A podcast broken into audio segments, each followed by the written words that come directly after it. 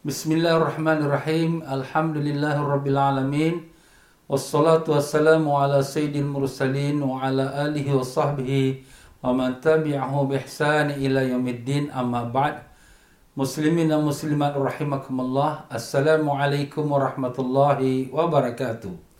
Alhamdulillah syukur pada Allah yang telah pertemukan kita pada malam Jumaat yang penuh rahmat dan barakah ini di Masjid Al-Istighfar dalam mengikuti pengajian kitab Al-Hikam dan dengan itu seperti biasa kita akan mulakan dengan kita beristighfar mohon ampun daripada Allah dan mengulangi kembali ingatan kita dan akidah kita tiada Tuhan melainkan Allah dan kita mengingati akan nama Allah yang mulia.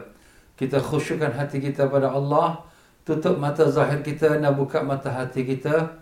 Bismillahirrahmanirrahim. Ila hadratin Nabi Sayyidina Muhammad sallallahu alaihi wasallam. وآل الأطهار أصحاب الأبرار أجمعين وإلى حضرة سلطان أولياء والصالحين.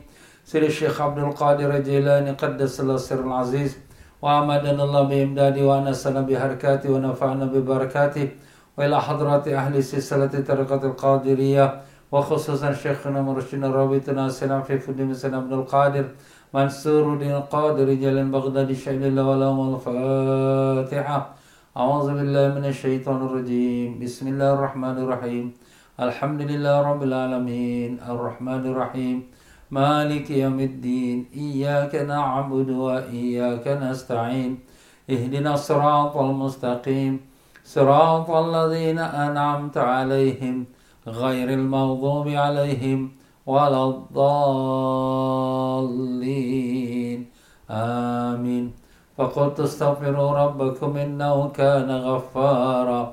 أستغفر الله أستغفر الله أستغفر الله أستغفر الله أستغفر الله أستغفر الله أستغفر الله أستغفر الله أستغفر الله أستغفر الله. أستغفر الله أستغفر الله أستغفر الله أستغفر الله أستغفر الله أستغفر الله أستغفر الله أستغفر الله أستغفر الله أستغفر الله أستغفر الله أستغفر الله أستغفر الله أستغفر الله أستغفر الله أستغفر الله أستغفر الله أستغفر الله أستغفر الله أستغفر الله أستغفر الله أستغفر الله العظيم الذي لا إله إلا هو الحي القيوم وأتوب إليه. قال النبي صلى الله عليه وسلم جددوا إيمانكم بقوله لا إله إلا الله. لا لا إله إلا الله. لا إله إلا الله. لا إله إلا الله. لا إله إلا الله. لا إله إلا الله. لا إله إلا الله. لا إله إلا الله. لا إله إلا الله لا إله إلا الله لا إله إلا الله لا إله إلا الله لا إله إلا الله لا إله إلا الله لا إله إلا الله لا إله إلا الله لا إله إلا الله لا إله إلا الله لا إله إلا الله. لا إله إلا الله. لا إله إلا الله. لا إله إلا الله. لا إله إلا الله. محمد رسول الله صلى الله عليه وسلم.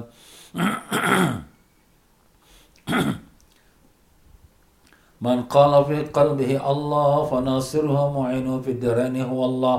فاغفر لنا يا الله.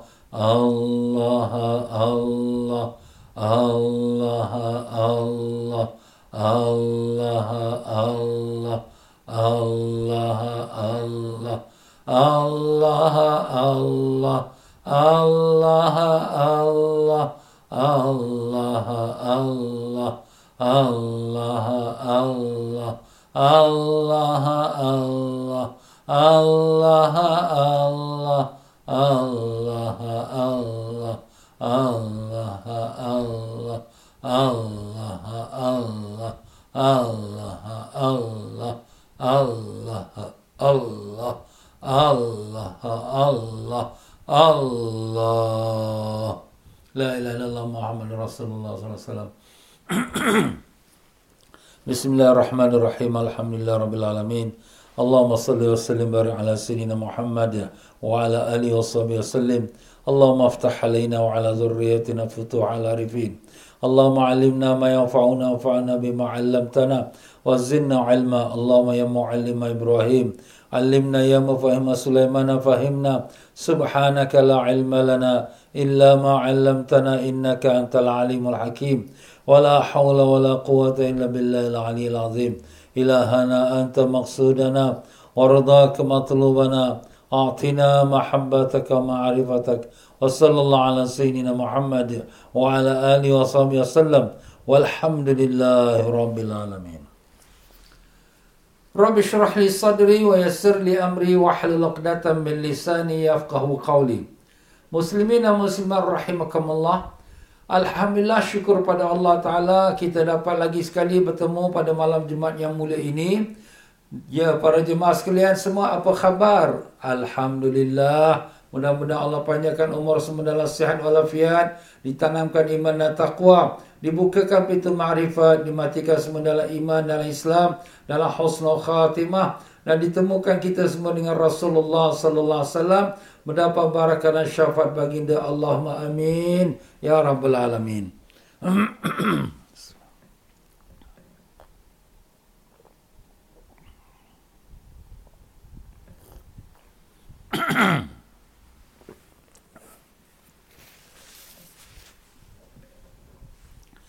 Ya para jemaah sekalian Dalam pengajian kita Al-Hikam yang ada kita Hikam yang lama Dia boleh buka muka surat 83 ya. Muka surat 83 Manakala mereka yang uh, Ada kitab yang baru uh, Mereka carilah kalam hikmah Yang ke-59 Di bawah tajuk Tanda hati yang mati. Jadi pada pelajaran kita yang lepas kita telah membicarakan satu kalam hikmah yang pertama dalam tajuk tanda hati yang mati. Kita dah sebutkan apabila hati itu mati maka hati itu akan mempunyai beberapa tanda dan alamat. Apa tanda alamatnya tu? Maka dia tak akan rasa resah gelisah kalau dia telah meninggalkan sesuatu kewajipan dan dia tak merasa sedih kalau sekiranya dia melakukan sesuatu dosa maksiat. Ha, ini adalah kerana apa? Kerana dia tu lalai daripada zikir pada Allah. Jadi bila orang tak berzikir, tak ingat pada Allah, maka hati dia pun akan mati kerana zikir itu merupakan makanan rohani.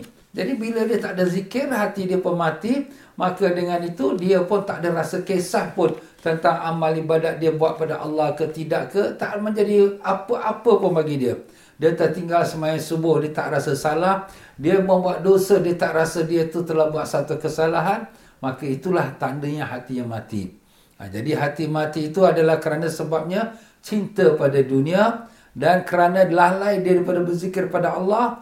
Dan dia membebaskan anggota tubuh badan dia kepada dosa dan maksiat. Ha, itu adalah sebab-sebab kenapa hati itu mati. Kerana cinta pada dunia dan kerana dia tu lalai tak berzikir pada Allah dan kerana dia membebaskan anggota tubuh badan dia pada dosa dan maksiat. dan kita juga telah mengatakan kalaulah seorang tu nak hidupkan hati dia, maka hidupkan hati dia tu dengan zuhud dalam dunia. Tak ada cinta pada dunia. Dan keduanya ialah kerana dan dia sibuk dengan berzikir pada Allah. Terus banyak berzikir pada Allah dan ketiganya ialah dengan dia bergaul dengan orang salihin ha, maka itulah dia menghidupkan hati iaitu dia dia zuhud pada dunia dan dia berzikir pada Allah sibuk zikir pada Allah dan dia bergaul dengan orang-orang yang salihin itulah orang yang nak jadikan hati itu hidup jadi apabila kita dah sebutkan hati itu mati dengan kerana dia tak pedulikan kisahkan dia punya amal ibadat dia buat dosa ke ataupun dia tinggalkan perintah Allah ke jadi kadang-kadang orang-orang yang sudah pun berdosa yang sudah uh, diberikan keinsafan kesedaran dia rasa putus asa. Dia rasa diri dia tu tak gunanya kerana apa? Kerana dosa yang dia telah buat dan perintah Allah yang telah diabaikan. Maka jangan sampai begitu Al-Imam Ibn Atta'illah Skandari rahimahullah ta'ala mendatangkan pula penawar yang lain. Ah, itulah penawar yang kita akan bacakan pada malam ini iaitu yang ke-59 kalam hikmah yang ke-59 berkata Sidi Syekh Imam Ibn Atta'illah Skandari semoga Allah Ta'ala tinggikan darjatnya dan melimpahkan rahmat pada rohnya dan melimpahkan barakah ilmu kepada kita dan juga kepada tuan penterjemah kitab ini iaitu Ustaz Salim Bahrasi. Semoga Allah tinggikan darjatnya dan melimpahkan rahmat pada rohnya. Dan dengan berkat syafaat Nabi Rasulullah SAW kita hadiahkan Fatihah kepada kedua guru kita itu Al-Fatihah. Bismillahirrahmanirrahim. Alhamdulillah Rabbil Alamin. Ar-Rahmanirrahim مالك يوم الدين إياك نعبد وإياك نستعين. اهدنا الصراط المستقيم الصراط الذين أنعمت عليهم غير المغضوب عليهم ولا الضالين. آمين. Maka qala al-muallif rahimahullah taala wa nafa'ana Allah bikum fid darani amin. Kalam hikmah yang ke-59 لا يعظم الذنب عندك عظمة تصدك عن حسن الظن بالله ظن بالله تعالى فإن من عرف ربه استصغر في جنب كرمه وذنبه Artinya, jangan sampai terasa bagimu kebesaran sesuatu dosa itu hingga dapat merintangi engkau dari husnul zan sangka baik terhadap Allah Ta'ala. Jadi dosa yang kita buat janganlah sampai menjadi sebab kita tidak ada sangka baik kepada Allah. Sangka baik kepada Allah, Allah kenapa? Allah tu Maha Pengampun, Allah tu Maha Penyayang, Allah tu Maha memberikan rahmat dan belas kasihannya. Kalau orang tu dah dia bertaubat, Allah terima taubatnya. Kalau dia dia buat dosa, Allah boleh ampunkan dosa dia. Jadi Jangan sampai dosa yang kamu lakukan itu menjadi sebab sampai kamu tak ada harapan pada rahmat Allah. Ha, ingat Allah Taala mengatakan ma yaqnatu min rahmatillah illa alqaumuz zalimun. Tidak seseorang dari satu kaum yang memutus harap daripada rahmat Allah melainkan kaum yang zalim. Orang yang zalim pada diri dia jangan. Sebab siapa yang benar-benar mengenal Allah Taala maka akan menganggap kecil dosanya itu di samping keluasan kemurahan Allah. Jadi kalau sekiranya kita melihat kebesaran Allah, rahmat Allah, ya, ke, kita katakan belas kasihan Allah, sebesar mana dosa sekalipun, maka dia adalah kecil di sisi Allah Ta'ala. Tapi dalam perkara ini, kita kena berhati-hati. Sebab manusia ni tak semua satu peringkat. Berkata Al-Imam Ibn Ajibah dalam kitabnya Iqazul Himam sebagai mensyarahkan kata-kata Sidi Syekh Ibn Atta'illah ini, dia mengatakan manusia itu dalam masalah khauf dan raja. Khauf tu maknanya takut pada Allah. Raja tu maknanya harap kepada Allah. Jadi antara takut dengan harap, manusia ini terbagi pada tiga golongan. Golongan yang pertama, golongan ahlul bidayah iaitu orang yang permulaan. Permulaan nak buat taat kepada Allah. Dia daripada lembah dosa daripada lembah do dan lalai tak belajar sekarang dia mula nak balik nak rujuk pada Allah. Jadi ini golongan yang pertama ya. Jadi kalau orang yang golongan ini patutnya dilebihkan rasa takut. Lebih kenapa ustaz? Supaya dia tu jauhkan diri pada dosa. Lebihkan rasa takut Eh dosa ni nanti masuk neraka ni. Eh jangan buat dosa ni Allah murka ni. Jadi lebih rasa takut supaya dia tinggalkan dosa dia. Ha, ya? Dan dengan itu dia akan terus taat. Ini perintah Allah ni wajib ni. Nanti tak buat dosa ni. Ha, jadi dia mentaati perintah Allah. Golongan yang kedua ahlul wasti iaitu orang pertengahan. Golongan pertengahan tu siapa dia? Iaitu Mereka ini orang yang pertengahan antara takut dengan harap. Makna takut dengan harap ni sama-sama satu level. Ha, ya.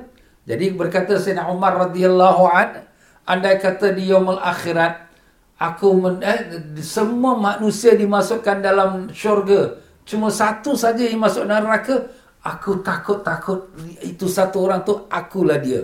Ha, eh, macam mana ni? Engkau orang baik. Ya, aku berkata Sayyidina Umar radhiyallahu an, kalaulah sekiranya di yaumul akhirat dipanggil semua orang masuk syurga melainkan satu saja masuk neraka, aku bimbang akulah yang masuk neraka tu. Makna begitu rasa takut diri dia. Ha, orang semua masuk syurga, dia bimbang dia masuk neraka.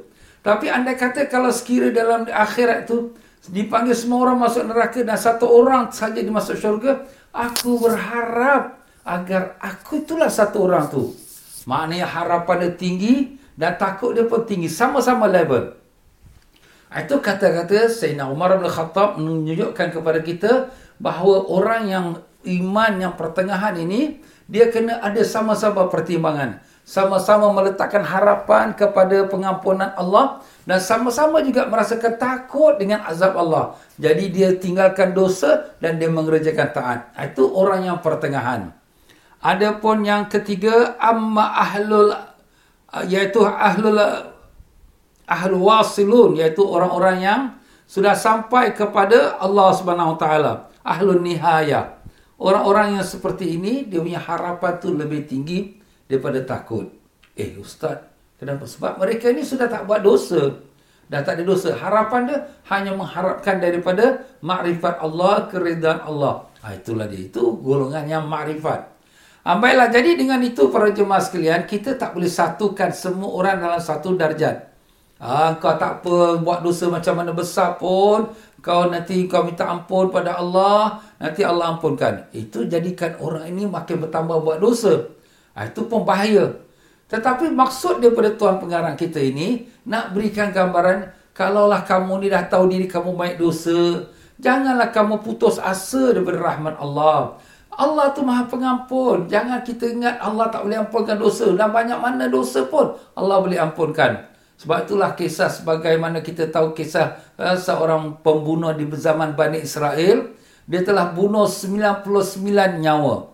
Kemudian dijumpa seorang rahim. Rahim ni orang ahli ibadat. Ha, dia tanya, wahai rahim, saya ini dah bunuh 99 orang. Apakah Allah akan terima kalau saya bertaubat? kata rahib tu kau dah bunuh 99 orang, kau ingat Allah boleh terima taubat kau? Wah, marah dia si rahib ni. Maka si pembunuh ni pun rasa geram, dia pun bunuh si rahib ni. Dah cukup 100. Dia pergi jumpa pada orang alim pula. Wahai orang alim, saya dah bunuh 100 nyawa dah. Boleh tak Allah terima taubatnya kalau aku nak bertaubat? Kata orang alim, kalau lebih dari itu pun Allah akan terima taubat kau. Kalau betul-betul kau taubat taubatan nasuha. Ha, tapi dengan syarat, kau tinggalkan kampung halaman kau yang jahat itu, pergi pada kampung yang baik ini. Ha, supaya kau menjadi orang yang baik. Ha, kan kita dah sebut tadi nak jadi orang baik tu, kita bergaul dengan orang yang baik-baik. Ha, jadi kalau kita duduk masih dengan tempat orang jahat, kita akan sama-sama macam tu juga, tak berubah. Maka orang ini pun dia tinggalkan kampung dia. Dia pun jalan nak pergi kampung yang baik itu. Dalam perjalanan tersendung satu ketul batu. Dia pun terjatuh. Dalam masa terjatuh tu dia kesot, kesot, kesot. Maka dia pun meninggal. Apabila dia meninggal. Maka malaikat rahmat dengan malaikat uh, azab datang nak ambil demi roh. Malaikat rahmat kata aku nak ambil roh dia kerana dia sudah nak bertaubat. Kata malaikat azab, aku nak ambil roh dia kerana dia sudah bunuh seratus orang. Dalam perselisihan dua malaikat ini, Allah hantarkan satu malaikat menjadi hakim. Malaikat yang ketiga ni datang, mari kita ukurkan di antara tempat kampung dia yang jahat sampai tempat dia mati, sampai tempat dia jatuh mati, dengan tempat yang dia jatuh mati sampai ke kampung yang baik. Mana lebih dekat? Jadi mana yang lebih dekat, kita jadikan dia pada golongan orang yang dia daripada golongan kampungnya dia, dia lebih dekat.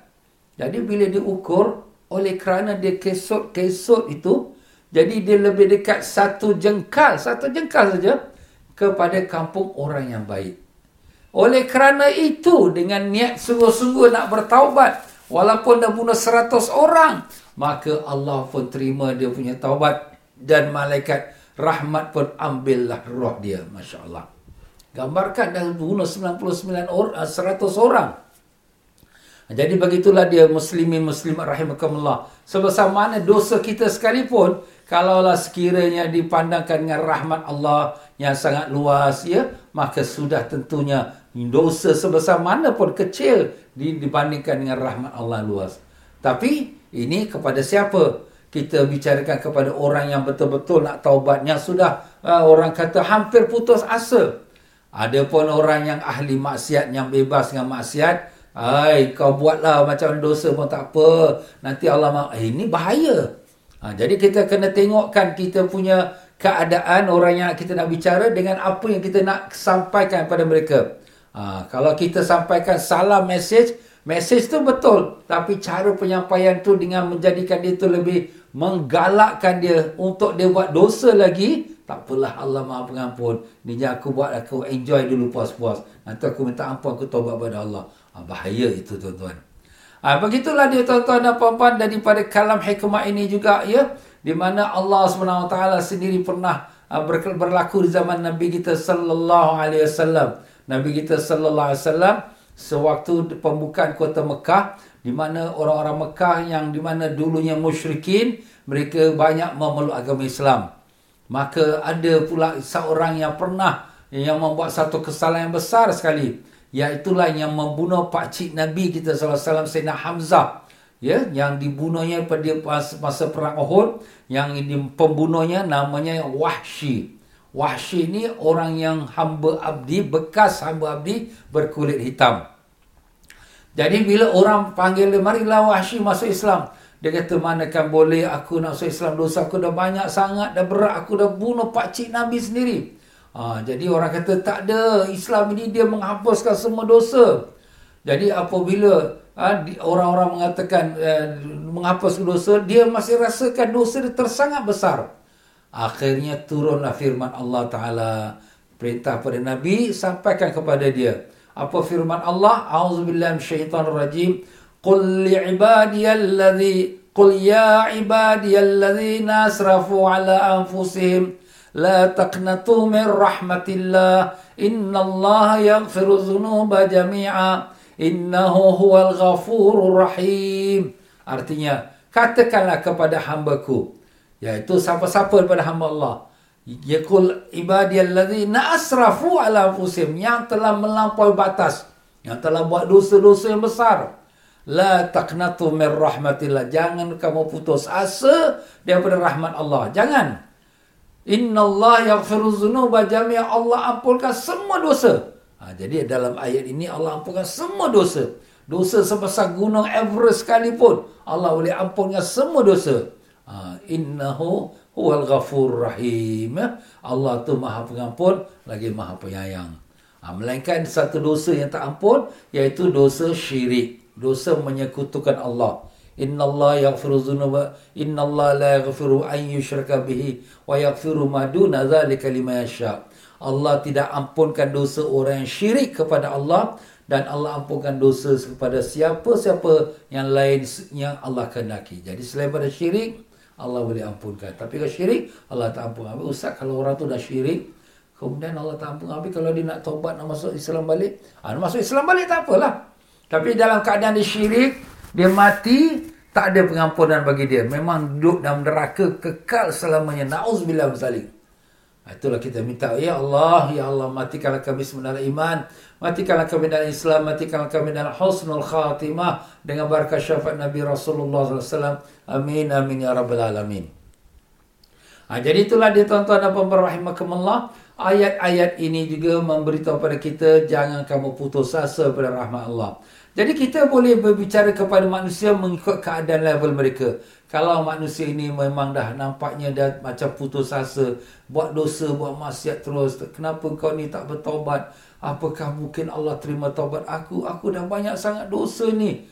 Alang-alang mandi biar basah. Ni setan pun masuk. Alang-alang berdawat biar hitam. Dah alang-alang dah buat dosa. Biarlah terus sekali dosa. Ha, tapi kita nasihatkan pada dia. Janganlah kau rasa putus asa dari rahmat Allah. Allah tu maha pengampun. Sebesar mana dosa kau sekalipun, Allah boleh ampunkan kau kalau kau betul-betul bertaubat pada Allah. Ha, jadi itulah dia tuan-tuan. Jadi ayat, kalam hikmah ini sesuai untuk orang-orang yang seperti itu. Jangan sampai mereka berputus asa.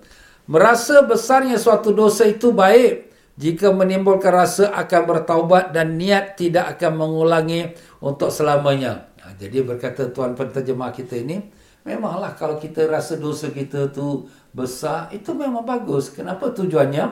Tujuan supaya kita tinggalkan dosa dan kita bertaubat. Ha, ya, kalau kita rasa dosa kita kecil, tak apa, tak apa, bahaya juga. Jadi kita rasa, ah tak apalah, sikit je. Alah orang lain pun buat juga. Alah bukan selalu aku buat sekali-sekali. Ah, ini semua kata-kata yang boleh membangkitkan semangat untuk buat dosa terus. Ah, jadi oleh kerana itu kita, ke, uh, kalau kita sebutkan dosa-dosa besar ni, azab-azabnya untuk orang tu supaya bertobat, bagus. Ah, tetapi jika merasa besar dosa itu akan menyebabkan putus asa daripada rahmat Allah, merasa seolah-olah rahmat dan maaf Allah tidak akan dapat memaafkan padanya, maka perasaan demikian itu lebih bahaya baginya dari dosa yang telah dilakukannya. Nampak? Kalaulah skill perasaan dia tu Allah, ah, manakah boleh Allah nak ampunkan aku? Dosa aku dah banyak sangat, besar sangat. Jadi ini perasaan putus asa ni, ini lebih besar dosa Eh, putus asa? Ya, putus asa. Makna terasa tak mungkin Allah ampunkan kita. Tak mungkin Allah rahmati kita. Itu putus asa. Putus mengharap rahmat Allah. Ini lebih besar dosa. Lebih besar dosa daripada orang yang berdosa itu. Eh, kenapa Ustaz? Sebab bila dia putus asa, dia tak ada lagi harapan. Apa yang risiko dia? Dia akan terus buat dosa. Kalau dulu dosanya 50%, dia akan buat sampai 100%. Kenapa? Allah sudahlah, alang-alang mandi biar basah. Dahlah aku dah berdosa dah. Nak buat apa lagi? Tuhan tak akan ampun dengan aku. Ah, sudah buat eh, lagi tambah dosa. Sebab itu putus asa pada rahmat Allah adalah dosa yang paling besar. Selain pada dosa syirik lah tu. Ha, sebab tu di sini jangan kita putus asa. Jadi untuk orang seperti inilah kita kata Janganlah kau putus asa. Jangan kau letakkan macam tu ha, kau sangka pada Allah. Allah ni maha pemurah. Allah maha pengampun. Sebesar mana dosa pun Allah ampunkan. Seperti mana yang telah kita sampaikan kisah tadi. Pernah juga satu potong hadis yang Nabi Wasallam ceritakan di mana seorang hamba Allah di Yaumul Qiyamah, di Yaumul Hisab, hari perhitungan, dikeluarkan bagi dia 99 sijil. Sijil itu mana buku rekod dia.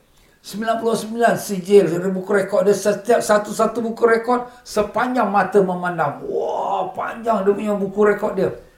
99 pula. Dan semuanya dosa, dosa, dosa, dosa. Wah.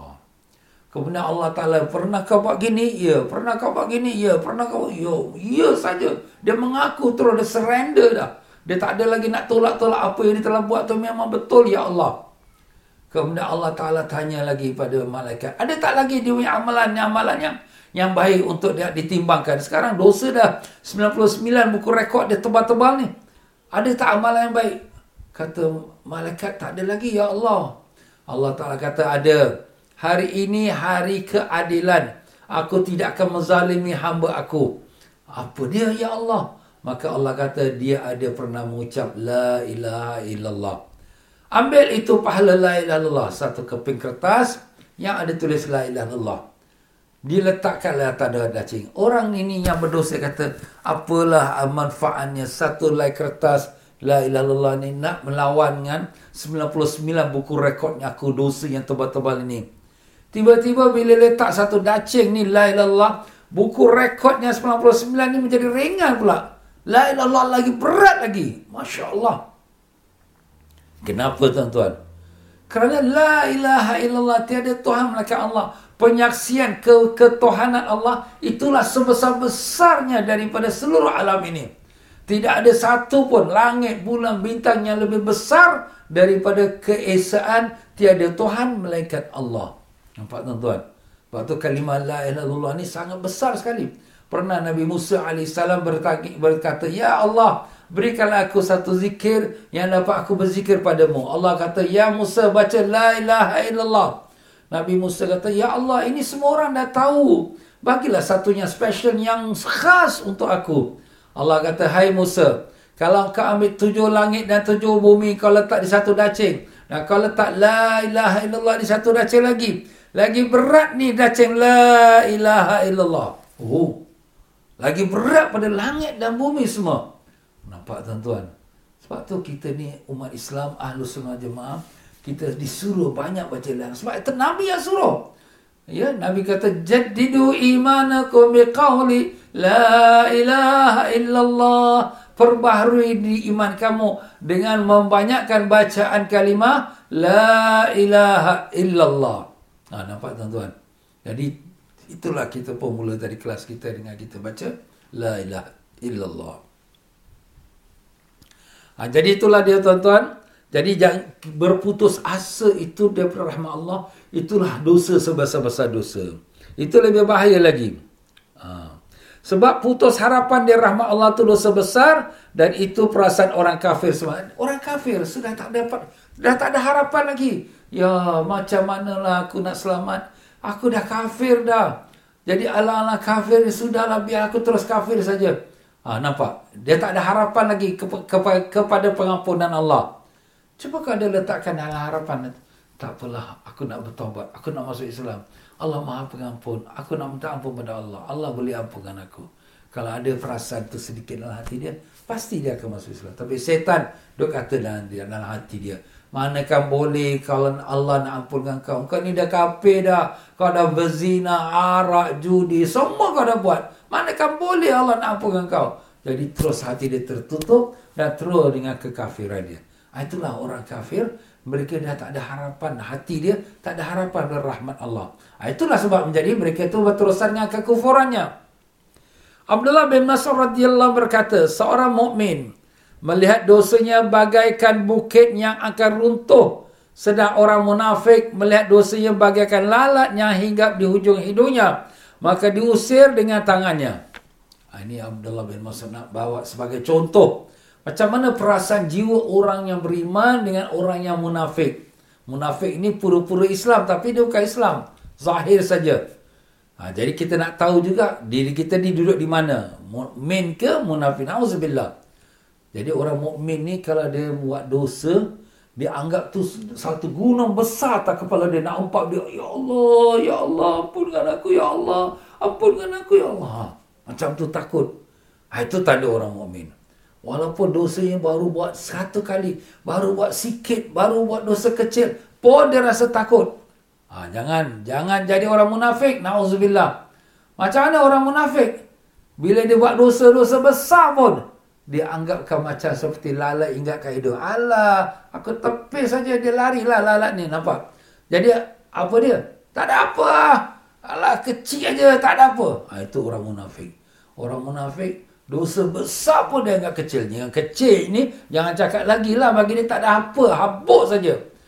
Tapi kalau orang mukmin yang kecil tu pun sudah rasa besar dah. Ya Allah, dosanya aku. Kenapa aku buat macam ni? Ya Allah, ampunkan aku, Ya Allah. Ha, macam tu. Jadi kita pun boleh tanya diri kita macam mana perasaan bila kita buat maksiat. Na'udzubillah mizalik. Allah, saat lemahnya iman kita ni. Bila kita buat maksiat, tak ada rasa pun bersalah. Astaghfirullah. Kita taubat kepada Allah. Kita tahulah mana iman kita banyak ke kelemahan dan kekurangannya. Nabi SAW telah bersabda, Demi Allah, yang jiwaku ada di tangannya, andaikan kamu tidak berbuat dosa nescaya Allah akan mematikan kamu dan mendatangkan suatu kaum yang berbuat dosa lalu istighfar minta ampun kepada Allah dan diampunkan bagi mereka itu Masya-Allah. Jadi di sini Nabi SAW nak beritahu kalau kamu ni semua baik belaka tak ada buat dosa Allah akan hapuskan kamu. Eh ustaz, dah tak ada buat dosa kenapa Allah nak hapuskan kamu? Ada satu kekurangan. Apa kekurangan? Allah akan datangkan satu kaum yang lain. Dia buat ibadat kaum ini. Tapi ada juga terbuat terbuat terbuat dosa. Ha, bukanlah perfect 100%. Eh, 90% ibadat taat. 10% ada tersilap, ter, terpandang yang tak baik, tercakap yang yang yang dosa, yang buat yang dosa 10%. Dan dia mereka ni pun beristighfar minta ampun ya Allah, ampunkanlah kami ya Allah, ampunkanlah kasihankanlah kami. Allah Taala lebih suka orang yang kaum ini yang ibadat tapi ada juga silap dan minta ampun, maka Allah ampunkan mereka. Eh ustaz, kenapa pula Allah Taala lebih suka kepada orang yang buat dosa dan minta ampun sedangkan orang yang buat ibadat 100% tak dosa Allah Taala tak suka. Allah lebih senang kalau mereka itu dihapuskan. Kalau gitu kita buat dosa lah. Bukan begitu. Maksudnya di sini, bila kita tak buat dosa, takut ada kebimbangan dalam hati kita, ujuk. Ujuk tu apa? Rasa diri kita ni baik. Eh dah tak ada buat dosa. Ayah aku mana ada buat dosa? Ha, ni datang perasaan ujuk.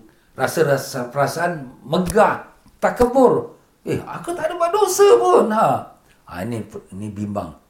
Kalau tak ada perasaan ujub dan takbur, tak apalah.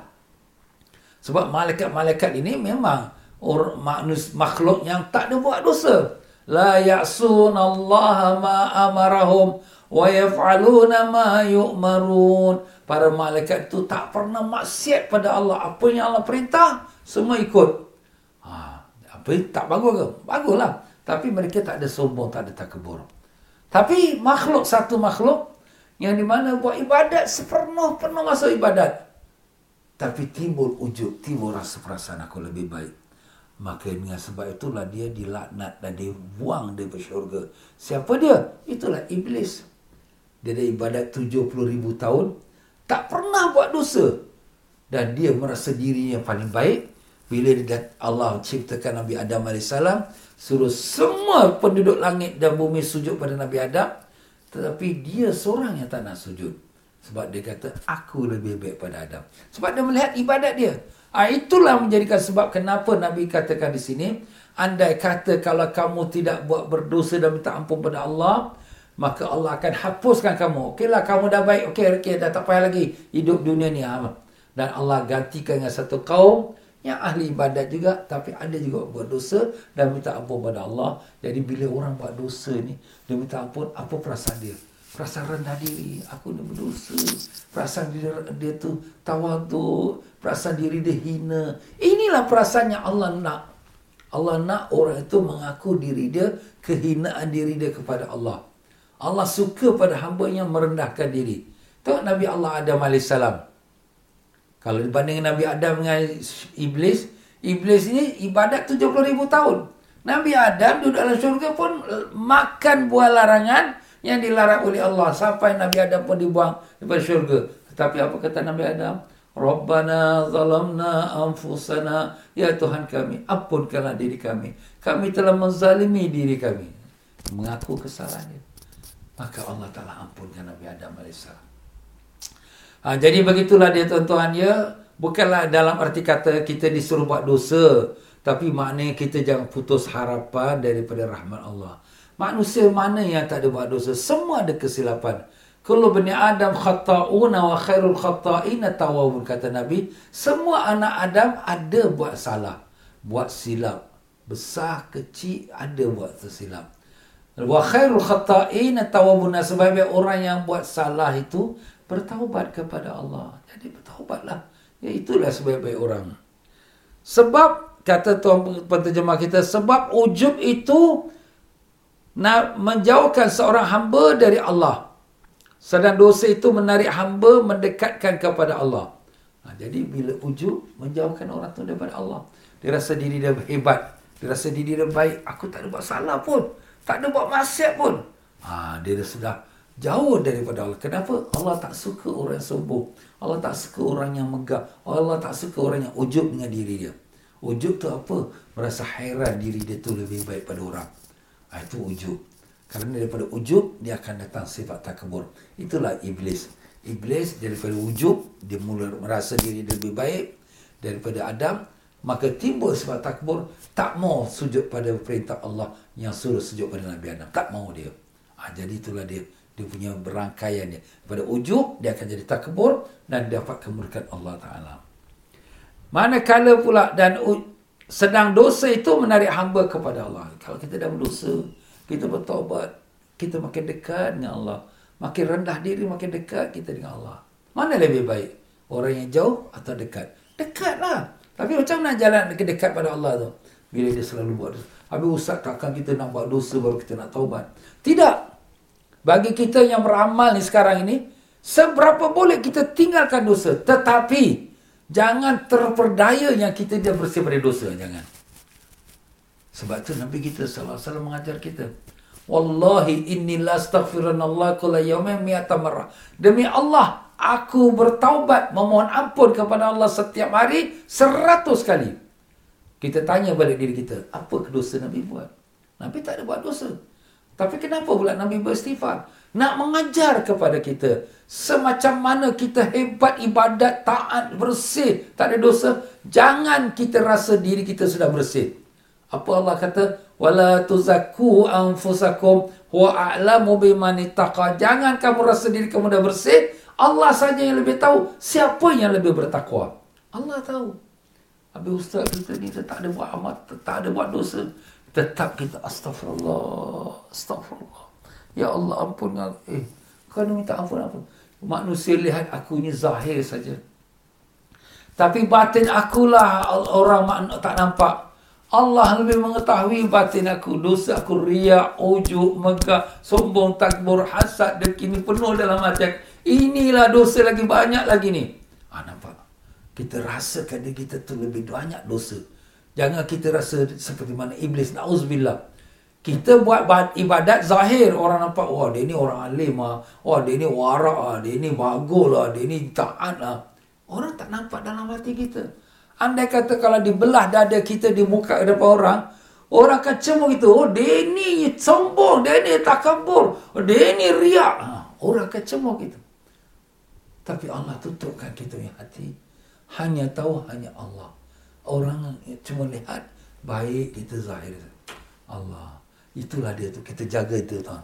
Jangan tertipu dengan diri kita. Jangan tertipu dengan amal ibadat kita. Jadi itulah dia. Kata uh, Imam bin Atta'illah. Dan ujub merasa besar diri. Sedang dosa merasa kecil dan rendah diri. Jadi bila kita ujub. Na'udzubillah macam Iblis. Dia rasa besar diri dia. Aku lebih baik pada orang. Aku lebih baik pada Nabi Adam. Tapi bila kita buat dosa, kita rasa rendah diri, kita rasa kecil. Orang lain semua lebih baik pada aku, aku ni banyak dosa. Orang lain semua nak lebih baik, lebih taat, ikhlas pada aku, aku ni riak. Kita rasakan diri kita ni maksiat dalam ini yang menjadikan kita terus kita taubat dan minta ampun pada Allah. Allahumma ya Allah ya Tuhan kami, ampunkanlah kami ya Allah. Kami tahu kau cukup-cukup baik pada kami. Kau berikan kami segala nikmat yang zahir dan yang batin. Kau beri kami iman, beri kami Islam. Sungguh, Ya Allah, tak dapat kami nak menghitungi satu persatu daripada nikmatmu. Ya Allah, kami mohon padamu, Ya Allah. Dengan berkatnya pada malam Jumat ini, Ya Allah. Bantulah kami untuk jadi hamba yang kau kasih, yang kau ridai, Ya Allah. Bukakanlah pintu ma'rifatmu pada kami, Ya Allah. Tanamkanlah keikhlasan dan sifat tawaduk dan rendah diri dalam hati kami. Buangkanlah dari hati kami sifat riak, ujub dan semua sombong dan takabur dan sifat-sifat yang tercela, Ya Allah. Ya Allah, Ya Tuhan kami, kami menyadari kami hamba yang banyak lakukan kesalahan. Tapi kami tahu tahukah Tuhan yang maha pengampun. Ampunkanlah kami, Ya Allah. Ampunkanlah segala dosa kami yang zahir dan batin. Ampunlah dosa kami yang besar yang kecil. Ampunlah dosa kami yang kami tahu yang kami tidak tahu ya Allah. Ampunkanlah dosa yang tak dipandang manusia tapi kau saja yang mengetahuinya. Ya Allah, ampunkanlah ibu ayah kami, datuk nenek kami, guru-guru kami dan sekalian muslimin dan muslimat yang hidup dan yang mati. Ya Allah, ya Tuhan kami, pada malam esok merupakan malam satu rejab, Ya Allah. Panjangkanlah umur kami sampai kami bertemu bulan rejab, bulan syakban dan sampai kepada bulan Ramadan, Ya Allah. Ya Allah, angkatkanlah penyakit COVID-19 daripada negara kami dan negara-negara jiran daripada seluruh dunia ini, Ya Allah. Berikanlah kami umat yang beriman kesabaran menghadapi ujianmu dan reza dengan takdirmu dan syukur dengan nikmatmu. Terimalah doa kami ya Rabbal Alamin. Rabbana atina fid dunya hasanah wa fil akhirati hasanah wa qina adzaban nar. Wa sallallahu ala sayyidina Muhammad wa ala alihi wa sahbihi wasallam. Ya tuan-tuan dan puan-puan rahimakumullah. Sampai situ sajalah untuk kita pada malam ini. Maaf sajalah dalam penyampaian saya ada tersilap kata terkasar bahasa tersinggung perasaan. Mana yang benar sebenarnya daripada Allah, yang salah silap tu pada kelemahan saya sendiri. Ya para jemaah sekalian, pada malam besok ialah malam satu rejab. Ya, mulanya bulan rejab. Bulan rejab adalah bulan yang mulia. Bulan yang dinamakan bulan-bulan haram. Ya, ha, Dan kita di sunatkan pada malam satu rejab menyambutnya dengan kita banyak istighfar, dengan kita banyak berdoa. Al-Imam Syafi'i rahimahullah ta'ala telah mengatakan, telah sampai kepada aku berita, lima malam doa yang tak ditolak. Apa tu lima malam? Pertama, malam satu rejab. Ha, besok malam. Yang kedua, malam nisfu sya'ban. Dan yang ketiga, malam idul adha dan idul fitri. Dan yang kelima, yang malam Jumaat. Jadi lima malam ni, doa tak ditolak. Jadi terebutlah tuan-tuan. Malam ni pun malam Jumaat, alhamdulillah banyak doa, banyak istighfar dan besok malam pula malam satu rejab. Lepas pada solat fardu maghrib, sembahyang sunat maghrib, bacalah iaitu uh, istighfar rejab. Istighfar rejab ni boleh didapatkan dalam dalam buku Majmu' Syarif surah Yasin. Ya, dalam situ ada tentang istighfar rejab. Ya, jadi banyak kelebihannya. Dan demikianlah tuan-tuan dan puan-puan insya-Allah sepanjang bulan Rejab ni kita doa yang Nabi ajar pada kita iaitu Allahumma barik lana fi Rejab wa Sya'ban wa ballighna Ramadan. Allahumma ya Allah barik lana berkatkanlah kami fi Rejab dalam bulan Rejab wa Sya'ban dan bulan Sya'ban wa ballighna dan sampaikanlah kami pada bulan Ramadan. Allah. Kita pun tak tahu bulan Ramadan tahun ini macam mana rupanya ya. Tahun lepas kita dah mengalaminya semua di rumah, terawih pun di rumah ya. Allah Akbar kita pun doalah pada Allah. Mudah-mudahan Allah angkat penyakit ini dan dapat kita kembali memakmurkan rumah-rumah Allah dengan salat tarawih dan juga beriftar bersama dan kita bersahur bersama. Ya tuan-tuan dan puan-puan rahimakumullah, menyambut bulan Rejab yang mulia ini insya-Allah saya akan menyampaikan syarahan iaitu pada satu hari bulan Rejab hari Sabtu 13 hari bulan Februari ini. Ya iaitu jam 11 pagi di Masjid Al-Amin Teluk Belanga. Ha, jadi uh, kalau siapa nak ikut ikut syarat tu dia boleh register dia boleh pergi ke Masjid Al-Amin ya. Ha, tapi booking online lah semua. Kalau kalau ada tempat lagi kalau ada penuh minta maaf tapi dia boleh ikuti syarat itu melalui FB Masjid Al-Amin atau FB saya TM Fauzi Travel. Dan insyaAllah 14 hari bulan Februari iaitu 2 hari bulan uh, Rejab InsyaAllah pihak kami, saya sebagai mewakili MHDS, Moral Human Development Society, kerjasama dengan masjid, iaitu Masjid uh, Jamiah Rabita, iaitu masjid di Tiong Baru, mengadakan maulidin Nabi Sallallahu Alaihi Wasallam. Jadi kita menyambut bulan Rejab yang mulia, dengan mengadakan maulid Nabi SAW pada hari Ahad 14 hari bulan 2 Rejab ini. Ya, iaitu pada waktu jam 8 malam. Jam 8 malam. Ha, tapi maulid ini tak dapatlah kita hadir ramai-ramai tapi kita ikut online. Jadi siapa-siapa yang eh nak yang ikuti jam 8 malam boleh ikut online insya-Allah. Ha, baiklah tuan-tuan dan puan-puan itu saja untuk kita malam ini insya-Allah mudah-mudahan kita bertemu lagi dalam pengajian kita pada minggu-minggu yang akan datang. Dengan itu saya mengundurkan diri dengan sama-sama kita baca istighfar. Astaghfirullahalazim. Astaghfirullahalazim. Astaghfirullahalazim. Subhanakallahumma bihamdika asyhadu an la ilaha illa anta astaghfiruka wa atubu وبالله التوفيق والهداية. والسلام عليكم ورحمة الله وبركاته.